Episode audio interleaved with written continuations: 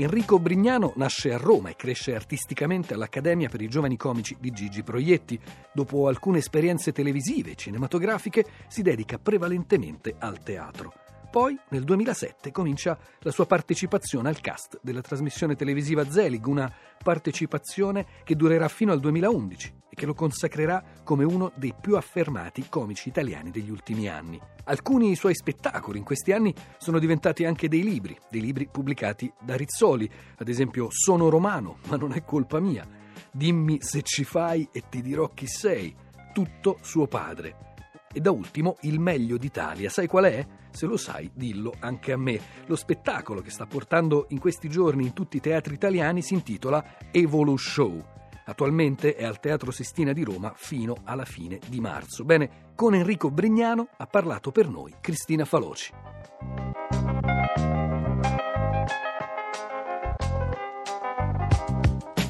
Radio 3 La Lingua Batte, ciao, c'è un programma sulla lingua italiana. Sì. Eh, a proposito di Evolushow, eh, tu hai fatto una specie di storia del comico e dici che si ride sempre delle stesse cose e però è cambiato il modo, cioè i grimaldelli che voi eh, attori, gli autori dovete trovare. In che senso? Cioè come far ridere al tempo dei social network? Beh, sicuramente nel linguaggio. Oggi il linguaggio, tu parli della, della grande lingua italiana che sposa quotidianamente eh, termini esterni stereofili ogni giorno, insomma, termini anglofoni, francofoni, ma anche termini internettiani, quindi dire resetta per noi oggi è facilissimo, dire clicca, dire whatsapp. Questo per esempio è uno dei grimaldelli, cioè quello del linguaggio, usare un linguaggio che è profondamente cambiato. Poi però i temi sono sempre quelli, si parla d'amore, si parla di esagerazione del comportamento, il mangiare troppo, il mangiare troppo poco, gli stessi temi che usava Plauto ai tempi dell'antica Roma. Perciò credo che questi siano, so, bene o male, eh, per sommi capi, le tematiche, sia del, del come e del cosa.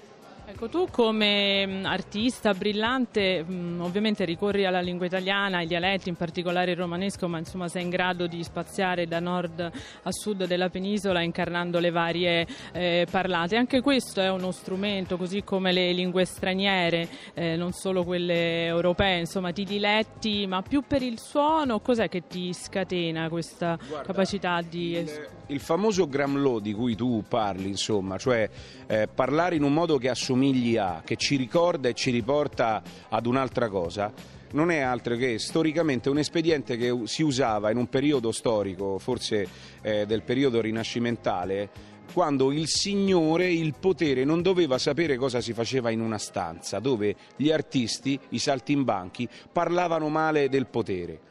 E allora l'espediente qual era? I saltimbanchi erano costretti a dare al signore un copione un copione dove c'era scritto, scritto proprio, proprio, nero su bianco cosa si diceva in quel momento. Allora il Gramlo nasce proprio perché siccome è indecifrabile, non lo puoi scrivere, ma racconta di un suono e quel suono racconta un'altra cosa che non è nero su bianco, quello era l'unico modo per ovviare alla censura.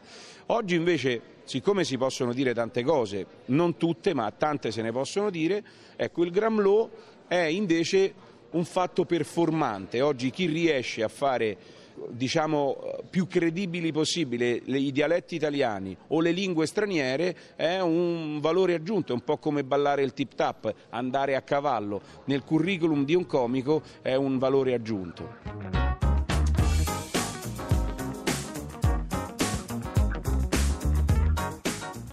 Perché la gente mi vuole come trofeo da mettere su Facebook Alcuni non sanno nemmeno come mi chiamo né che mestiere faccio. Se sbagliano il nome pure il cognome. Brignani è un classico. Gianluca pure. Ti seguo sempre, ho visto i pacchi, ma chi l'ha fatti mai i pacchi?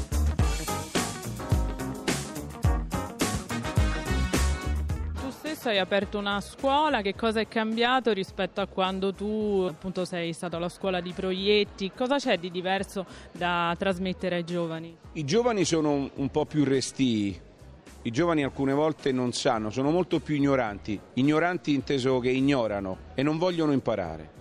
Ricordo una lezione, fra le prime lezioni che ho fatto a scuola con dei ragazzi anche giovani, si parlava di cinema e di quanto fosse giovane il cinema in confronto al teatro e parlavo del cinema in bianco e nero, era nato in bianco e nero. E quindi ho chiesto loro una domanda semplicissima, chi di loro, fra loro, avesse visto almeno un film in bianco e nero. Qualcuno mi ha risposto che non aveva visto un film in bianco e nero soltanto perché i genitori non l'avevano né costretto né tantomeno invitato a vedere un film in bianco e nero perché a lui dava l'impressione che la televisione era rotta, perché non sapevano che il film era in bianco e nero, cioè e parli con gente che non sa che tempo fa non c'era il telefonino, forse non c'era nemmeno il telefono, quindi si comunicava così con i pizzini come fanno i mafiosi. E allora è difficile interloquire se costoro non sono adeguatamente educati al passato e quindi anche se io tento, insomma nel mio piccolo quando posso, di insegnare loro che andando avanti uno uno sguardo indietro lo deve sempre dare, proprio per vedere avanti devi guardare un pochettino indietro.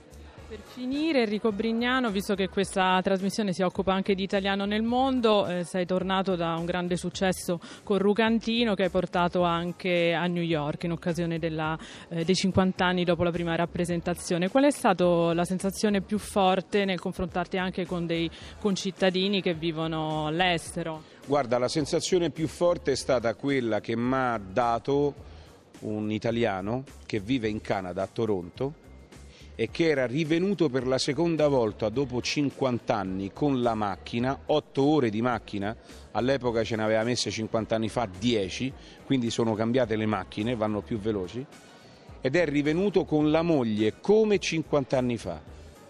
Ed è rivenuto con lo stesso entusiasmo, un romano chiaramente, quindi un cittadino di quella Roma che non, non ne abbiamo nemmeno più traccia, è rivenuto soltanto perché ha detto alla moglie, oh, fanno Rugantino in canadese, gliel'ha detto. Oh, fanno Rugantino a New York, ci andiamo? E la moglie ha detto, e andiamo, e quindi sono venuti tutti e due. Dopo 50 anni sono ritornati uh, a New York. Quella è una storia fantastica, una storia valeva la pena solo per, que- per quella coppia lì, per cui il resto è, è tutto grasso che cola.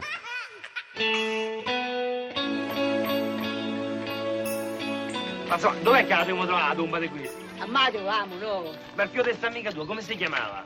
Ma non mi ricordo riso, come un sorriso, come risaia, ma non vuol dire sorrisi. Riso, risalo, risale... Che te devo dire? Ri, ri, risaia, risi... Sì, ma fammi risa al bulo. E dai, non scherzare, no, ma non mi dica che mi ha portato qua, ti ricordi più il nome di questo? Eh, qua ci stanno più di 6.000 morti, ma un morto lo troviamo così. Dai. No, cercamo, no. Ma scusa. Aspetti, fa una cosa. Tu vai di là, io passo di qua, appena la troviamo, se chiamiamo. Zitto. Scusi, che lei è di qua? Senta, che lei sa che ci sta qua su una tomba un cognome come eh, Sorriso, Rise, eh, Risata, come mi viene da ride. Shh, c'è poco da ridere. E come un sorriso, un riso, una risata si chiude anche questa puntata della Lingua Batte. Grazie, grazie per essere stati con noi, grazie da me, da Giuseppe Antonelli, grazie dalla curatrice Cristina Faloci e dal regista Manuel De Lucia, grazie ai tecnici Fabrizio Paccione e Alfredo Morana. Vi ricordo come sempre tutti i modi per mettervi in contatto con noi, c'è la posta elettronica, la lingua batte chiocciolarai.it, c'è Facebook la lingua batte trattino radio 3. C'è, anche per scaricare tutte le nostre puntate, questa ma anche tutte le puntate precedenti di tutte le stagioni precedenti, il nuovo dominio della lingua batte, la linguabatte.rai.it. Noi ci sentiamo come sempre la settimana prossima, domenica alle 10.45, quando la lingua batte su Radio 3. Riderà